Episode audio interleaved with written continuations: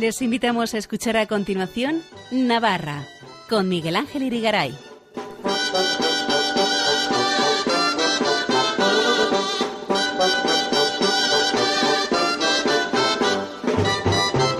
Muy buenas noches, amigos oyentes de Radio María. Bienvenidos a este programa Navarra en su edición del lunes 12 de septiembre de 2022, en la que vamos a conocer datos del togado de Pompelo una excepcional pieza escultórica en bronce del siglo II, descubierta en Pamplona hace 127 años y cuyo paradero era una incógnita hasta hace tres, pero que ahora es posible estudiar y exhibir al público gracias al préstamo de su dueño, un coleccionista particular de Nueva York, que lo cede durante dos años al Museo de Navarra. Después tendremos las habituales jotas con Elena LH y para terminar, nuestro experto en historia, tradiciones y costumbres de Navarra, Fernando Walde, nos hablará de los 900 años que cumplen y celebran ahora las localidades navarras de Puente la Reina y Sangüesa. No se lo pierdan, empezamos.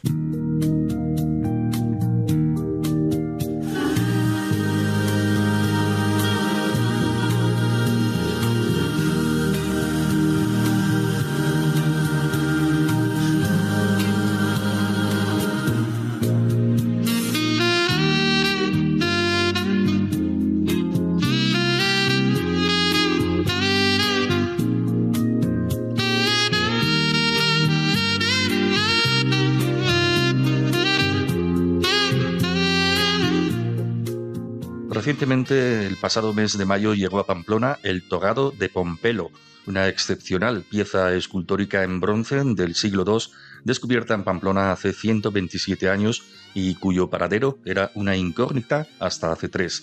La escultura, que estuvo colocada con toda probabilidad en un espacio público de la antigua Pompelo romana, permanecerá dos años en el Museo de Navarra, procedente de una colección particular de Nueva York, Estados Unidos, para su estudio y exhibición al público puede tratarse, según algunos expertos, de la segunda estatua togada en bronce conocida de la península ibérica.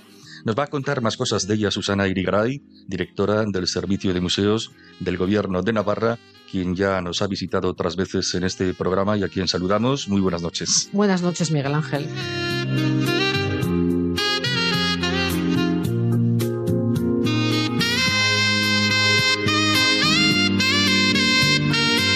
Hemos dicho que se trata de una pieza escultórica excepcional. ¿Por qué lo es y, cuál es realmente su valor? Bueno, en primer lugar es excepcional porque, aunque en la antigüedad fueron relativamente abundantes las esculturas en metal, sin embargo, eh, por las propias, eh, por el propio valor de su soporte, de su, de su materia prima, el bronce, eh, no han sobrevivido, ha sobrevivido un número escasísimo, debido a que fueron a lo largo de los siglos fueron siendo amortizadas, fundidas, pues para realizar otro tipo de, de objetos, como sobre todo moneda y armamento. De hecho, la mayor parte de las esculturas de bronce que se, están, que se siguen encontrando se, encuentran en el mar. Eh, debido al naufragio pues de, eh, de, barcos eh, que, trans, que las transportaban o por estructuras que han quedado finalmente sepultadas por, por la crecida de las aguas, etcétera, ¿no?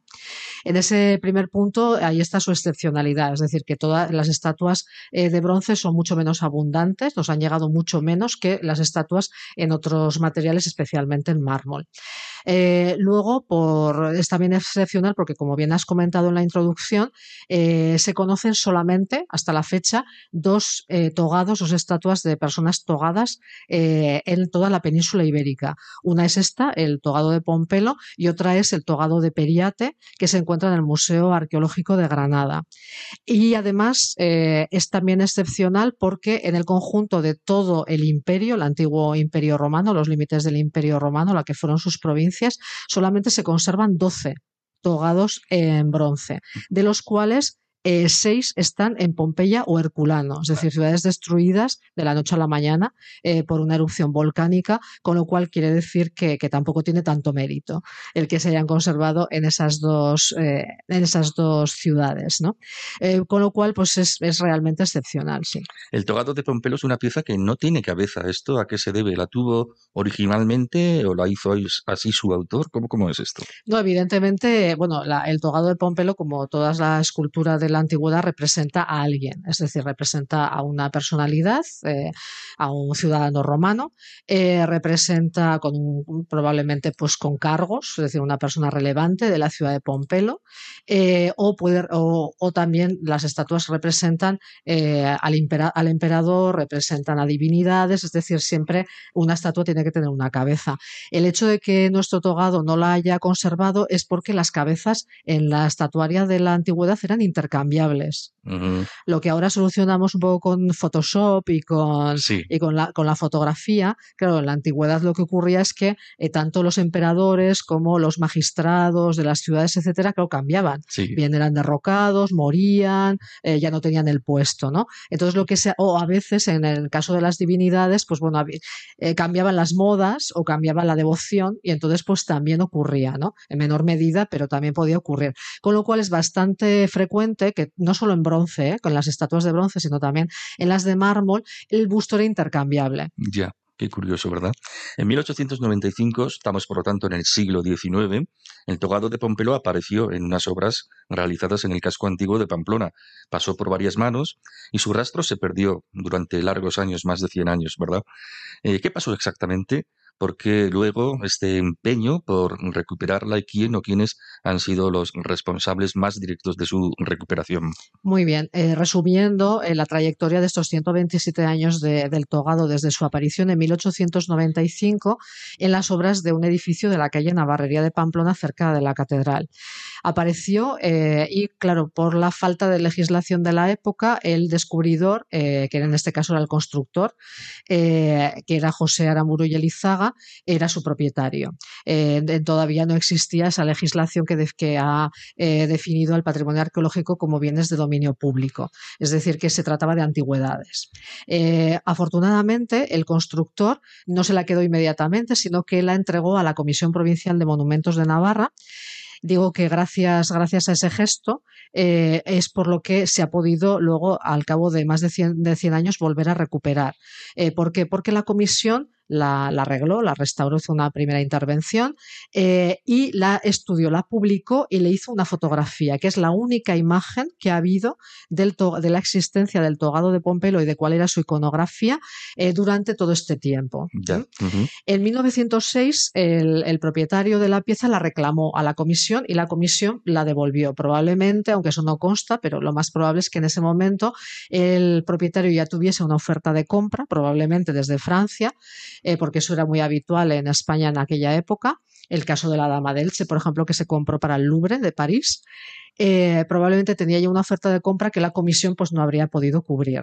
Eh, permanece desaparecida a partir de 1906, se le pierde el rastro, probablemente entra en el mercado de antigüedades europeo y lo que ya hasta 2015 no tenemos noticias de ella. Eh, lo que ocurre en 2015 es que eh, el director del Museo Arqueológico de Alicante, Manuel Olcina, asiste a un congreso de especialistas eh, en escultura romana en Alemania. Y en el transcurso de ese congreso, tiene noticia de que el togado está en Nueva York, está en una colección privada, aunque no sabe de quién, eh, está en una cuestión privada porque una investigadora que también estaba en ese congreso es la que hizo la ficha de catálogo del togado, precisamente, eh, para una exposición de 1996 en un museo eh, norteamericano. Y ella es la que le da la noticia de que el togado no está desaparecido, sino que sigue existiendo. Pero en ese momento no se puede realizar bueno, ninguna otra pesquisa y esperamos hasta 2018 cuando a través de un doctor doctorando de la Universidad de Navarra, Luis Romero, que está realizando su tesis precisamente sobre escultura romana, eh, hace un, publica un artículo eh, en inglés en la revista Trabajos de Arqueología de la Universidad de Navarra y entonces una intermediaria del propietario contacta con él, tiene conocimiento de ese artículo, oh, perdón, el artículo iba, era precisamente un análisis del togado a raíz de su redescubrimiento de 2015, ¿no? con lo cual ya se tienen otras, otras fotografías más modernas. Y entonces es ahí como este, esta persona se pone en contacto con el gobierno de Navarra, con el servicio de museos y es ahí como tirando del hilo podemos finalmente eh, ponernos en contacto con el propietario.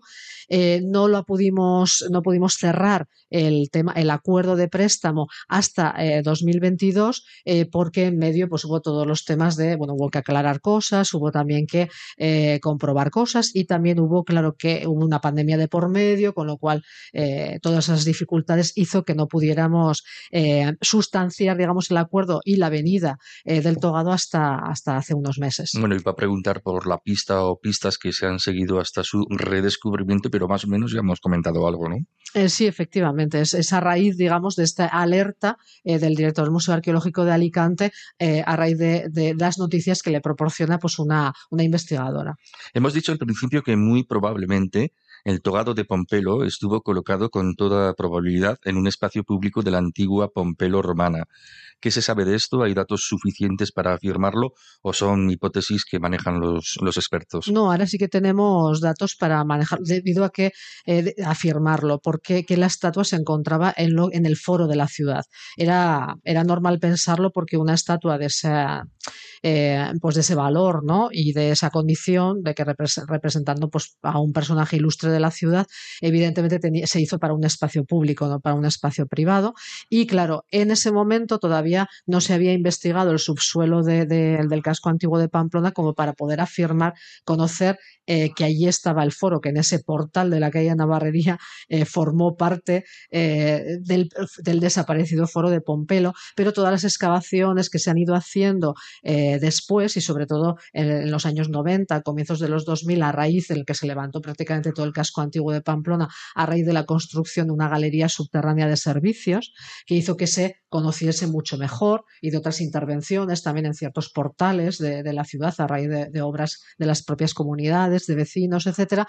ahora sabemos mucho más acerca de la distribución de las características de esa Pompelo romana y efectivamente esa es una parte, ese portal donde apareció esa, esa construcción, ahora sabemos que formaba parte del foro.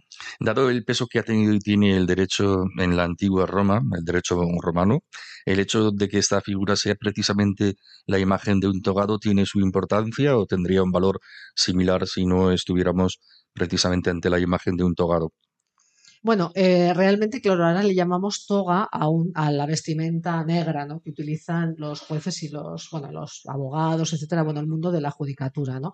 Eh, pero en época, romana, en la antigüedad romana, la toga, que era completamente distinta, porque era un manto eh, que tenía, pues, pues entre 3 y 5 metros, era mucho más parecido al sari, al sari de las mujeres indias que conocemos. Y entonces era una vestimenta que sí que era de los varones y de los ciudadanos romanos, las personas de otro origen no, que no tuviesen la ciudadanía romana no estaban autorizadas a vestirla, pero no estaba exclusivamente ligada a la judicatura. Ah, Era una vestimenta, digamos, de prestigio social, de clase. Que la utilizaban ¿eh? personas preeminentes, ¿no? Exacto, pero no tenía por qué ser para la impartición de justicia. Vale, exclusivamente.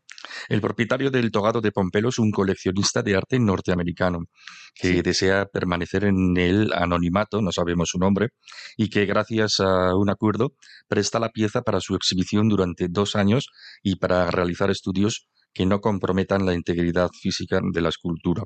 Todo esto a cambio de qué? ¿Se puede comentar? ¿Se puede decir? ¿Hay alguna contraprestación económica, por ejemplo? No, no hay ninguna contraprestación económica. El propietario ha accedido a ceder la pieza durante dos años sin ningún tipo de contraprestación, eh, de una manera bueno, generosa, altruista, etcétera, aunque también es cierto que duda cabe eh, que el, propietario también tiene un interés en que se conozca mejor su pieza. Eh, a raíz de todos los estudios que se le va a hacer, se va a lograr clasificarla eh, de una manera mejor, se le van a hacer estudios también de estado de conservación, que indudablemente también creo interesan a la propiedad, evidentemente, pero no ha habido ningún tipo de contraprestación. Bien, y se piensa en organizar una cita de difusión científica de primer nivel en torno a la escultura romana eh, el próximo año. Bueno, ¿cuál va a ser el futuro de, aquí en adelante? Sí, esa es una de las, de las ideas que tenemos para, para precisamente para avanzar en el estudio de la pieza y también para avanzar en su, en su difusión, ¿no? porque es realmente una pieza, como hemos visto al principio, excepcional y por lo tal interesa a la comunidad científica la investigación sobre, sobre la, estatuaria romana, ¿no?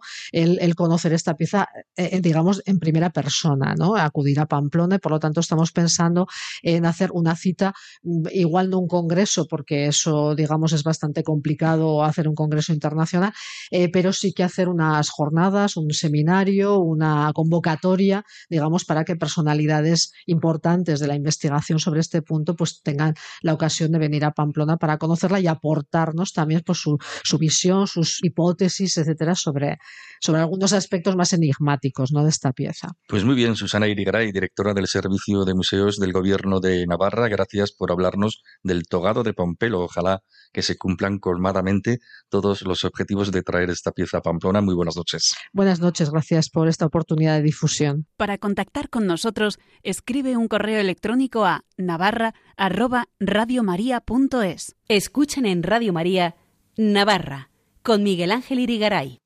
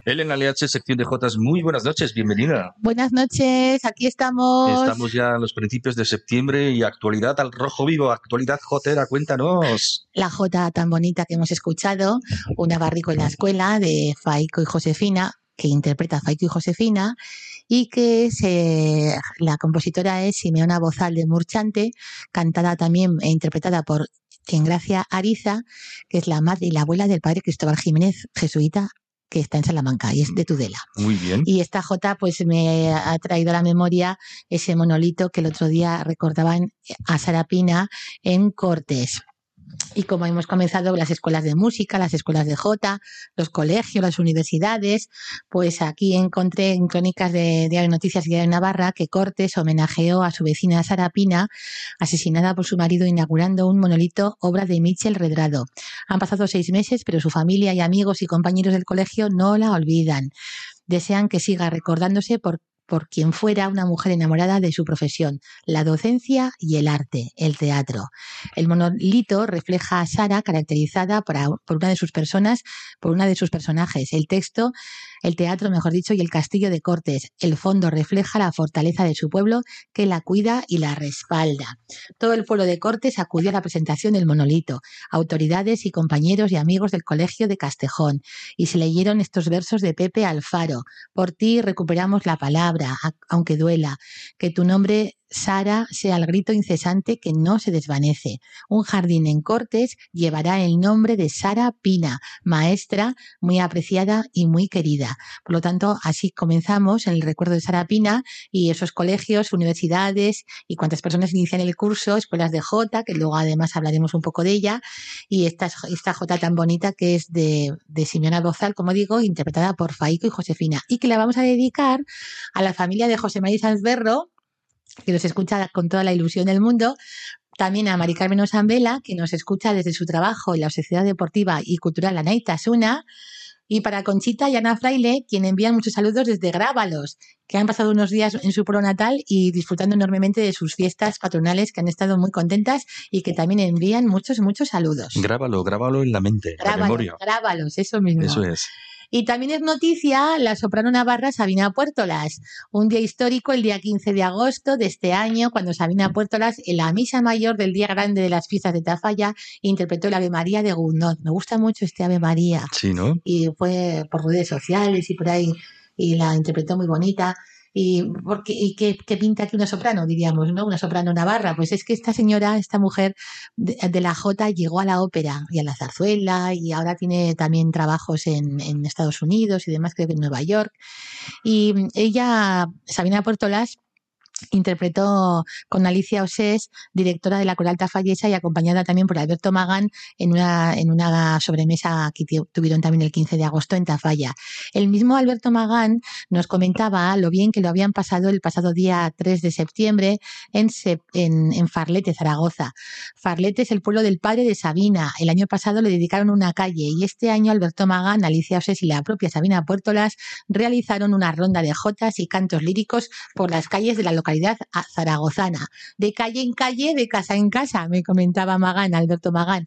Alicia Osés y Sabina Puertolas fueron obsequiados con pastas y dulces para los propios, por los propios vecinos. Una jornada muy especial en Farlete y que, como decimos, deseamos así muchos éxitos para Sabina Puertolas y compañía en este nuevo inicio de curso. Estupendo, fenomenal. ¿eh? Pero ya estamos con la cuchipanta, ¿verdad? Ya sí, más, sí. ¿eh? No, pero está muy bien. Está muy bien, Que ¿verdad? les dediquen y que les obsequien. Muy bien, muy bien. Y, y, bueno, pues también hay que recordar las escuelas de Jota, que ya comienzan los ensayos y los cursos en Alfaro, dirigida por Diego Urmeneta, en Mendavia, el profesor es Jesús Mendoza, en Rincón de Soto, la profesora es Ainana Martínez, ensaya los lunes.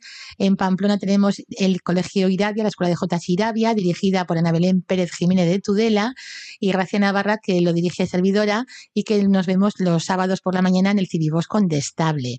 Y en Tafalla también ya comienzan el curso, la Escuela de Jota Semanas Flamarique, dirigido por Carolina González. Bueno, pues muy bien. Y ya que hablamos de Carolina González, vamos a escuchar a su hija y a su amiga, que se llama Aroa Oses. La hija se llama Lorena Jiménez y la hija y la amiga se llama Aroa Oses, son de Peralta y de, y de Tafalla. Y es que el día 27, creo que fue 26 de agosto, en Olite se celebró el certamen de Jotas tradicional en Olite antes de las fiestas. Y hubo un certamen de Jotas y ellas consiguieron el primer premio. Ah, y bueno. tenemos a una grabación estupenda que está recogida en vivo, que lo de, todo esto lo recogemos de un Facebook que es de Antonio Casanova, que es de Santa Cara, y el hombre se dedica a grabar certámenes, rondas de Jota, y está muy bien, sí, sí, redes sociales, lo anima mucho, y miramos todos y todos, y, mi, y a mí me viene muy bien, porque si hay que, esto es como a río revuelto, ganancia de pescadores, pues eso, voy a investigar, a ver qué, ah, pues mira, pues esta Jota, y por lo tanto vamos a escuchar esta Jota que es antigua, que la interpretaba la semana Flamarí, que creo, cuando canto la Jota Navarra, en mi alma hay tristeza y no sé qué. Y, y, lo dicen y lo cantan muy bien Lorena Jiménez y Aroa Oses en el concurso de Peralta.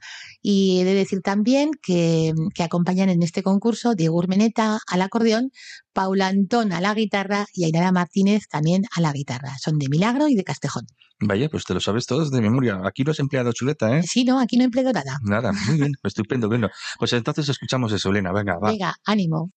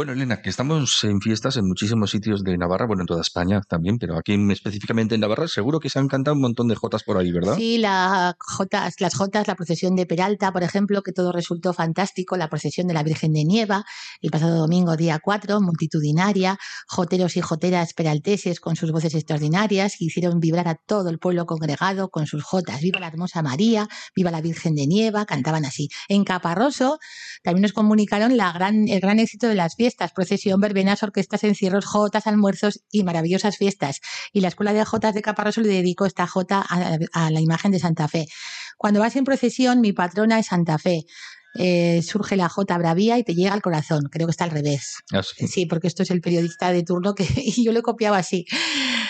Dice, mi patrona es Santa Fe cuando vas en procesión. Surge la J Bravía y te llega al corazón. Ah, mira, qué Con la escuela de J de Caparroso. También hemos de comentar y destacar eh, las fiestas en el, en el hogar extremeño de Navarra de Pamplona en honor a la Virgen de Guadalupe, que se celebraron este pasado fin de semana, las fiestas del Hogar Extremio de Navarra. En concreto, intervinimos en este festival folclórico Los Fillos de Breogán del Lar Gallego de Pamplona, Rondalla y Coro, el Hogar Extremeño, las hermanas Lea Chichalecu, Ana María y Elena, con jotas y canciones dedicadas de diversos autores, como Manuel Turrillas, Felicio Murillo, Javier Carricas, Enrique Iriso, Miguel Garayoa. Una tarde estupenda la que pudimos disfrutar el pasado sábado, día 10 de septiembre. Qué bien, pero qué bien nos lo pasáis, ¿no? Oh, ideal. Eh, todas las tardes y las mañanas son estupendas. ¿eh? ¿Cuánto disfrutas? A gusto. Y también hay que resaltar y destacar y traer hasta aquí al grupo Voces Navarras, este grupo que también es noticia, dicho grupo formado por Ana Duarte, Ángel Luquín, Iciar Sánchez y Pedro Bujanda, que ha participado en numerosos festivales de Jota y que el día 9 de el pasado viernes 9 de septiembre presentaron en Valladolid un bonito recital con motivo de las fiestas de, las casas regionales. Este grupo también participará y organiza el 24 de septiembre, sábado, en Pamplona la ronda de Jotas por San Fermín Chiquito que ya se acerca a las fiestas, las fiestas pequeñas de Pamplona, en el Burgo de la Navarrería. El recorrido será Calle Nueva, Calle Mayor, Ansoliega, Plaza del Consejo y Plaza del Castillo. San Fermín Chiquito, que eso será ya para nuestro siguiente programa, ¿verdad? Sí, la verdad que sí. Y hay que destacar también a las fiestas de Corella, claro, con el Orfeón Virgen del Villar, los gigantes, cabezudos, la banda de música. Esto también será el día 23 de septiembre. También hemos tenido las fiestas de San Miguel, o sea, tienen las fiestas de San Miguel en Corella y a Virgen del Villar y todo eso la dedican muchos. Está muy bonita Corella, es la ciudad de Corella recuerdas. Y también tenemos que destacar las fiestas de Villanueva de Jerry, Charo Hoyo, maestra de religión en, aquí en Pamplona, pues nos envía también muchos saludos. Eso es un pueblecito que está muy cerca de Ayoz, es Tierra Estella. Y hemos de recordar también al grupo Voces Riveras, que Soraya Castellano nos comentaba el otro día, días pasados, que han estado un verano con muchas ganas y mucha ilusión, y sobre todo el público, que siempre se recibe muy bien y que la gente tiene ganas de jotas, de canciones y música en directo. Y además participaron el pasado día 10 de el 9, 9 de septiembre en Torres del Río la localidad natal del Padre Ordóñez. Eso te iba a decir Allí saludaron al hermano Álvaro, el hermano pequeño del Padre Ordóñez, Álvaro Ordóñez Fernández, y nos enviaron unas fotografías y tal. Y le recordé pues lo a gusto que estuvimos en el año 99, cuando, 1999, cuando se le se le se colocó una placa dedicada al Padre Ordóñez, la Plaza de Mariano Ordóñez, y además que estuvimos allí participando y cantando, y él estuvo allí presente. Ah, y recibiendo las, las felicitaciones, está el hombre de Delicado, y llegó desde Loyola, en fin, todo fue, fue complicado. Pero bueno, la cosa es que le estuve contando el otro día, oye, pues qué suerte, muchas gracias por enviarme esas fotografías y tal. Y dije, mira qué tiempos aquellos cuando estuvimos allí recordando, o sea, eh, inaugurando la plaza dedicada al Padre Ordóñez. Muy bien. Bueno, ¿qué vamos a hacer? Vamos a escuchar Pues vamos a escuchar a Upa la Jota, que esta es una canción del maestro Turrillas. El otro día no sé dónde estaba yo y veía el campo, veía la tierra sembrada y digo, a ver si llueve ya de una vez, porque llevamos tres meses de sequía y la tierra sembrada. Y dije, mira, como la canción del maestro Turría es, cae la tarde con suave calma, el, el rubio sol apagó sus ardores por el camino del monte bajo, a casa vuelven los labradores, atrás se queda la tierra sembrada. Y, y, ahora como sigue, no me acuerdo. Bueno, la cosa es que dije, ya está, para el programa de la radio, Au para la J, que cantan maravillosamente los hermanos Anoz. El por el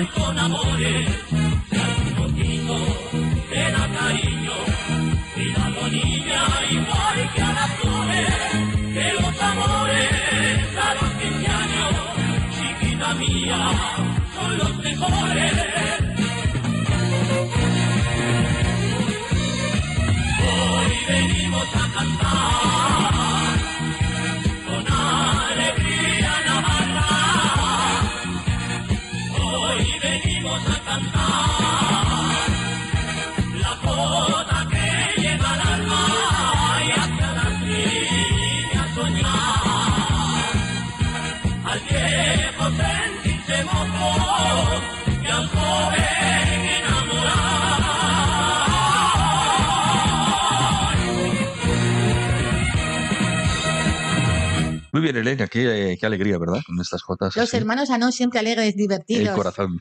Sí, no, no, que no son tan mayores, ¿eh? Sí, pero las vacaciones son muy, muy, muy chulas, me gustan mucho. Tienen bravío, mucho ¿verdad? coscor, mucho coscor, Sí, sí, mucha rasmia. eso es. Como Rasmia tienen los grupos folclóricos, eso, como Rasmia tienen los grupos folclóricos que han actuado aquí y allá. Tengo aquí una relación, Alegría Rivera, Narronis y Cascante.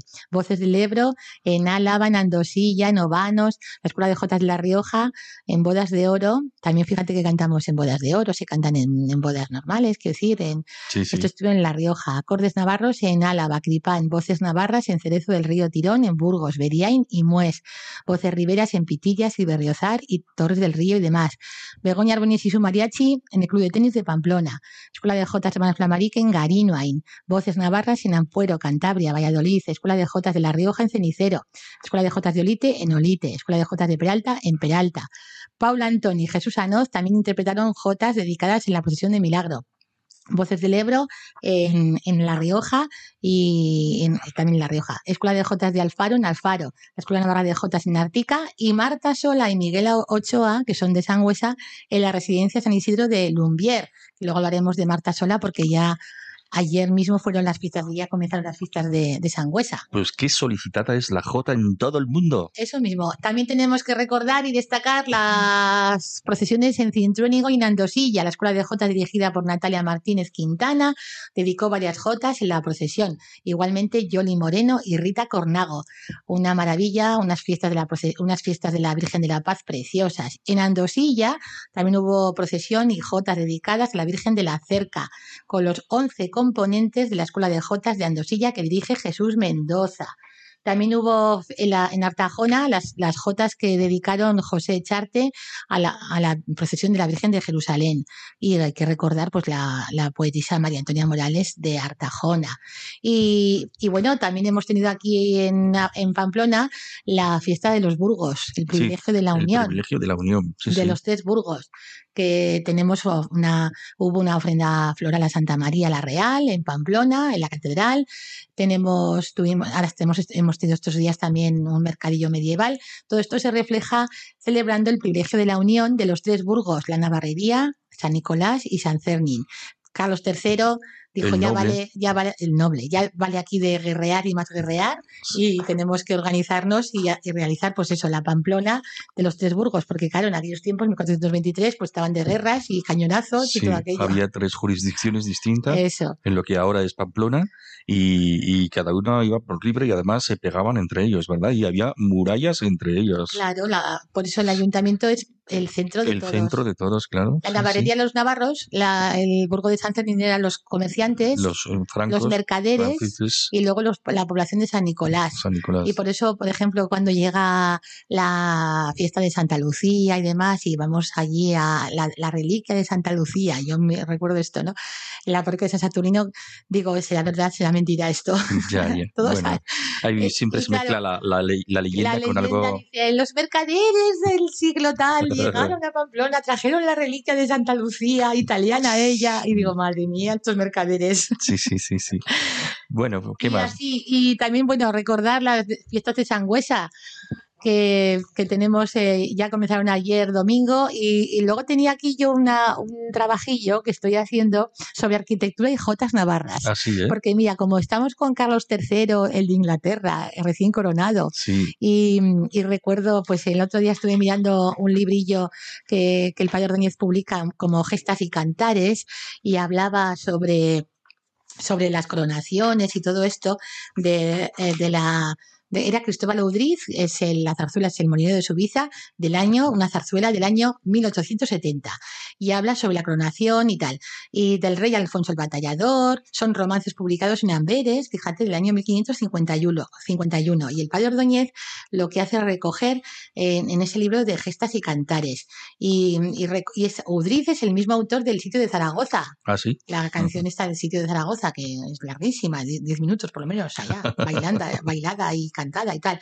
Y he recogido una copla que canta eh, en esa zarzuela que dice de Cristóbal Udriz. Si tu amor olvido un día que este, que este mi trono se hunda, que solo en amor se funda la sólida monarquía. Ole, hola, y son eh, jotas, canciones de coronación. ¿no? Ah, sí, y digo, mira, y resulta que el otro día también leía, en, también tenemos al, al compositor, a este Blas de la Serna, de Corella, que también participó con, con zarzuelas, con tonadillas en el Teatro de la Zarzuela de Madrid. Y también actuaba ante los reyes de aquella época en Madrid y demás. Y era de Corella. Claro, que Corella llegó Felipe V, eh, pasó un invierno en Corella, por eso es tiene esos palacetes tan importantes y tan majos en Corella, porque tuvo, tuvo también su sede la familia real española. Mm. Felipe V. Pero qué importante, ¿verdad? Muy importante y además que deja mucho legado, claro, no viene solo él, viene con toda la, la corte. La corte y vienen músicos y vienen arquitectos, vienen escultores y por eso en la Ribera hay mucho, mucho retablo en las iglesias. Mucho arte, ¿no? Mucho arte y mucho barroco. Mm. Que no borroca, ¿eh? Barroco. Ah, barroco, muy bien. Buena especificación. bueno, así que el otro día estaba mirando y digo, mira, es verdad, Carlos III también influye, eh, Carlos III el Noble, para que se organizara en, o sea, que ideó y creó los palacios de Olite y de Tafalla. Por ejemplo, como dice aquí unos versos de, recogidos por José María Iribarren, Pamplona y los viajeros, que dice así, Estella la Bella, Pamplona la Bona, Olite y Tafalla la Flor de Navarra, ¿no? Algo así es. Estella la Bella, Pamplona la Bona, Olite y Tafalla la Flor de Navarra. Y dice, pues que Tafalla y sus edificaciones con solera, entre ellas el edificio del convento de Recoletas de Tafalla. Dicho inmueble será próximamente sede del primer centro de interpretación de la Jota Navarra en Tafalla. De estilo barroco, erigido en el siglo XVI, tras la disposición testamentaria de, María Turrillos, esposa de Carlos María Martín de Mencos y Arbizu. Esto está recogido del Ayuntamiento de Tafalla. Y luego recogido también de José Méndez de Tafalla otro, otro texto. Su fundación en el año 1673 por las religiosas franciscanas de la Concepción, llamadas Recoletas. Este convento está unido por un pasadizo sobre la carretera con el Palacio Solariego de los Mencos. Está recogido, como digo, por José Menéndez de Tafalla. Y es que esta familia celebró recientemente, este mes de junio pasado, el 600 aniversario de su presencia en la localidad. Durante la fiesta, la Escuela de Jotas de Hermanas Flamarique, dirigidos por Carolina González, dedicó, esto está dedicado por Felicio Murillo, la J. El Palacio de los Mencos, tesoro de gran valor. Seis siglos les dio Tafalla, fama, historia y esplendor. Y habla, pues, la J habla de balcones, de puertas de iglesias, etcétera, etcétera. Y como no me da tiempo más, porque nos tenemos que marchar, porque acabamos con Sangüesa. Sí, sí, sí, sí. Como tú quieras, pero Ciudad histórica y noble Sangüesa, Flor de Navarra. A ti dedico este canto al sonar de mi guitarra. Fiestas de Sangüesa que comenzaron ayer, la que nunca faltó. Ay, qué bonita Sangüesa. Ciudad cercana a la, Sierra de Leire y el Castillo de Javier. Cohete gigantes, Bajadica del Prado, eh, la Coral Nora y Marta Sola que dedicará uno de estos días también sus jotas al paso de la procesión de San Sebastián. Elena, que si nos va el tiempo la, vamos a escuchar. Y si vas a, a Sangüesa uno de estos días, escuchar la J vieja de Sangüesa que la vamos a escuchar ahora mismo. Ahora mismo, venga. Con ella nos despedimos hasta dentro de dos semanas. La Coral Nora, la banda de música y los gigantes bailan la J vieja de Sangüesa. Adiós. Bailamos tú y yo juntos. Venga, adiós, hasta otro día. buenas noches. Buenas noches, adiós.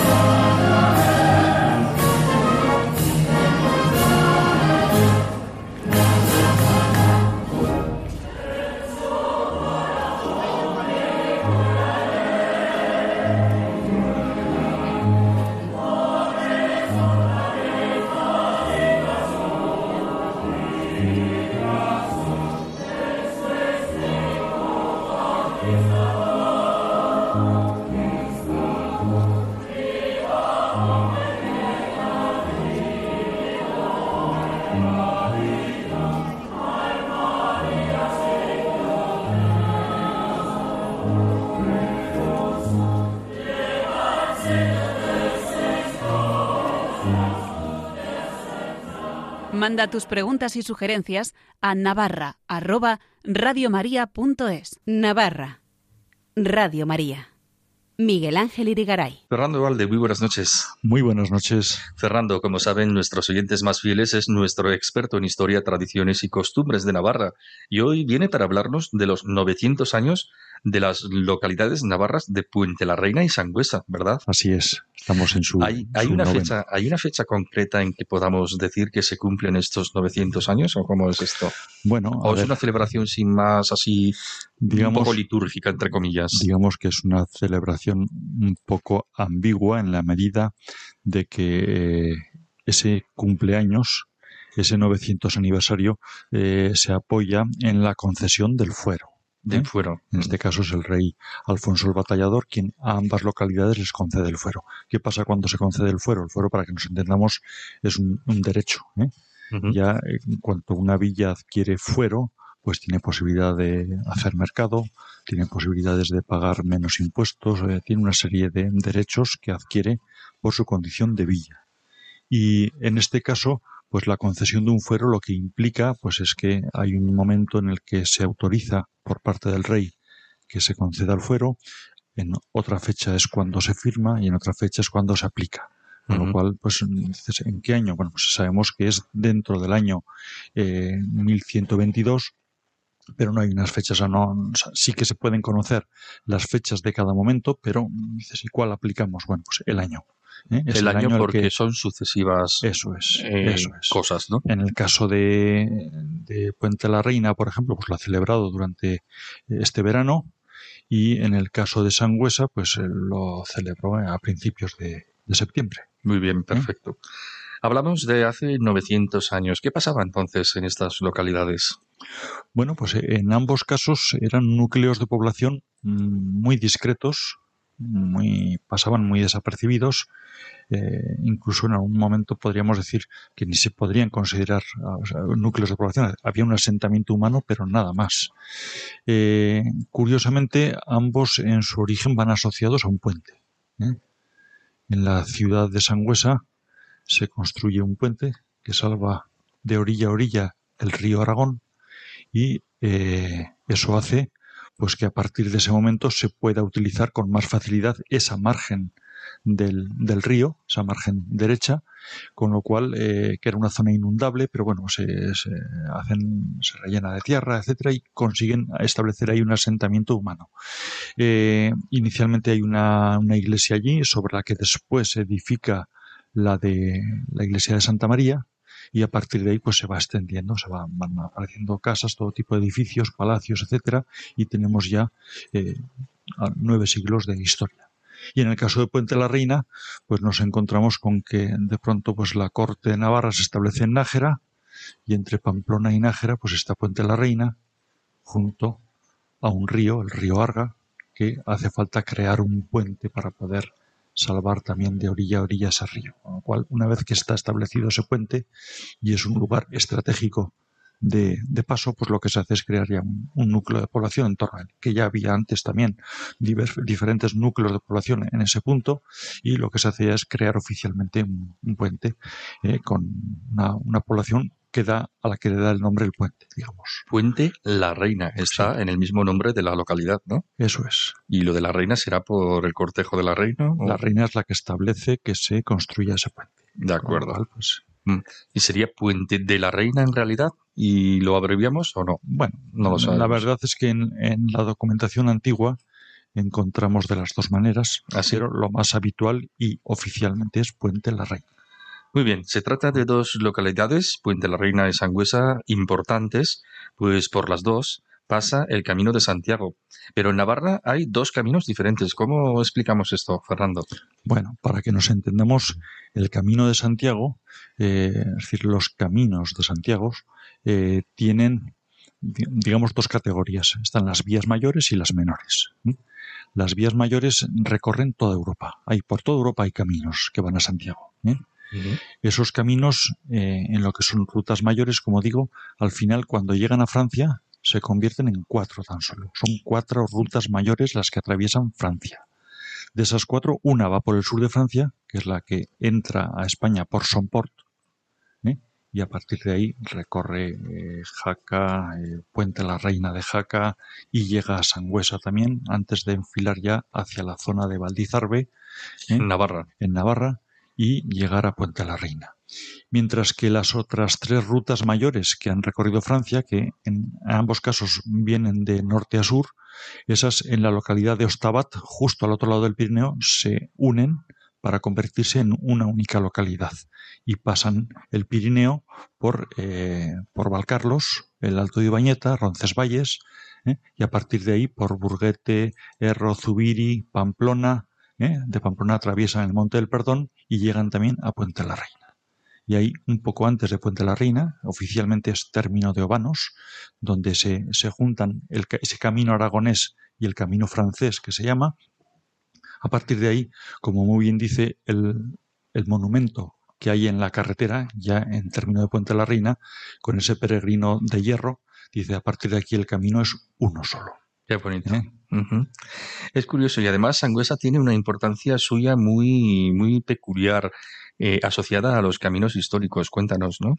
Bueno, pues eh, a ver, yo creo que cuando vamos a un sitio de estos, tenemos que tener un poco esa sensibilidad, esa capacidad de detenernos y ponernos a pensar en lo que tenemos delante. Es decir, Sangüesa, por ahí han pasado miles y miles y miles de peregrinos, camino de Santiago, porque Sangüesa, como hemos dicho, es camino de Santiago. Aragonés, ¿verdad? ¿Eh? El camino aragonés.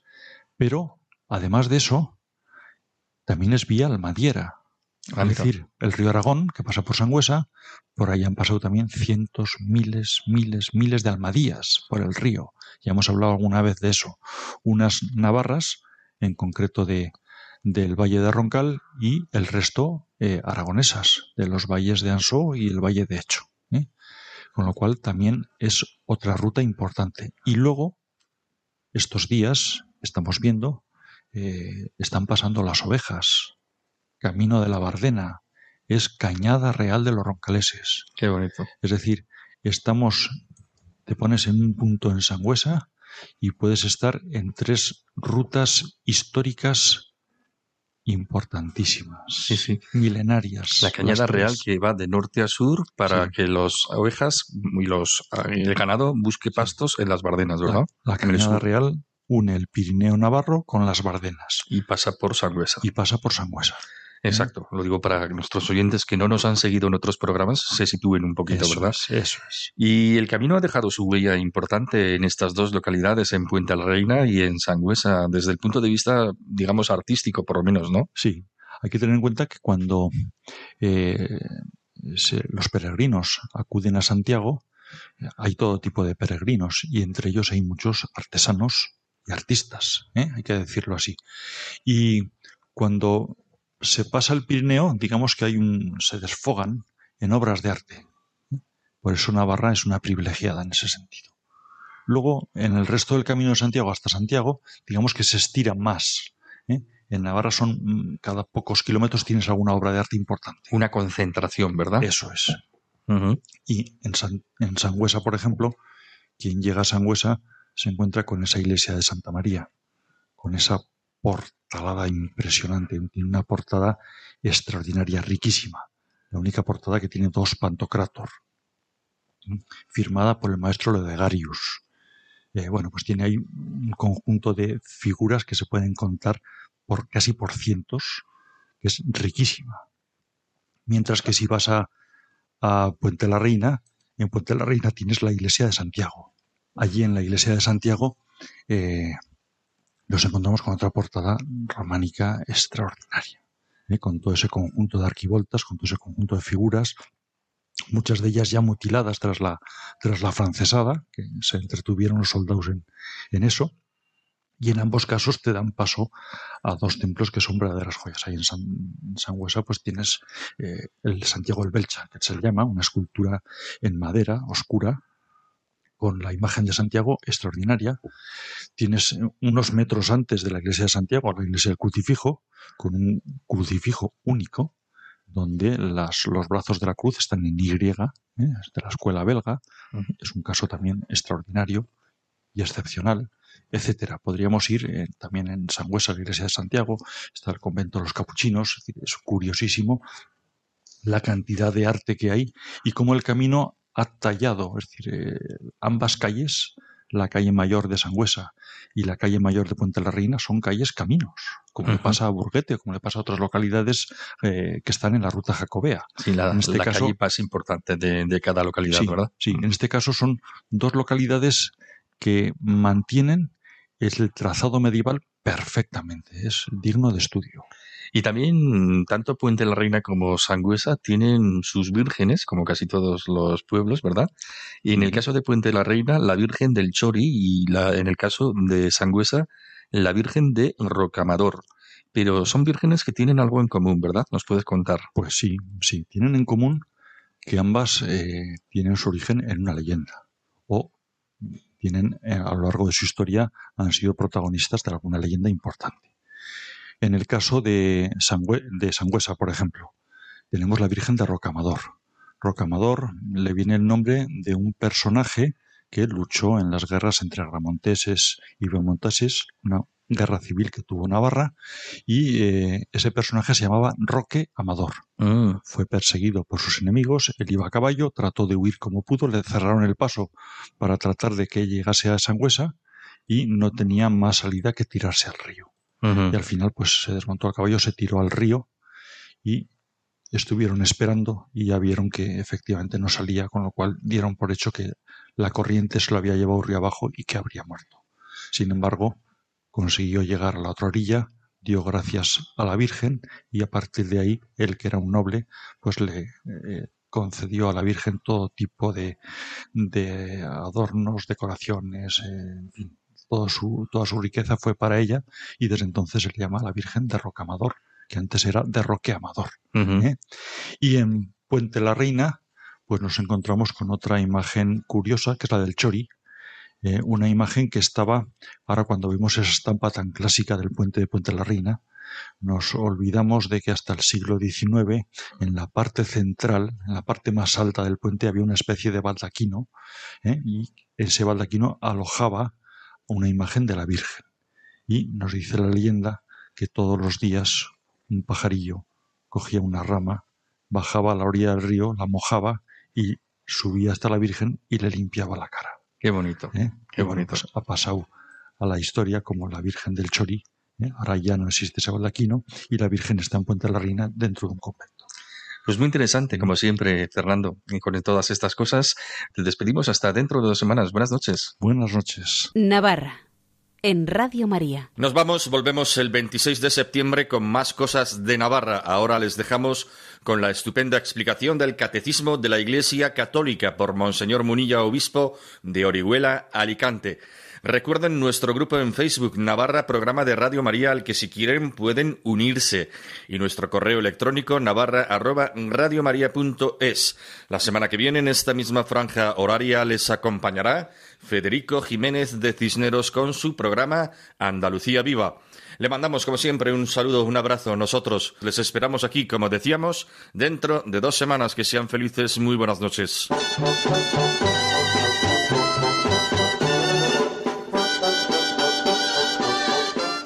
Y así finaliza en Radio María Navarra, un programa que dirige Miguel Ángel Irigaray.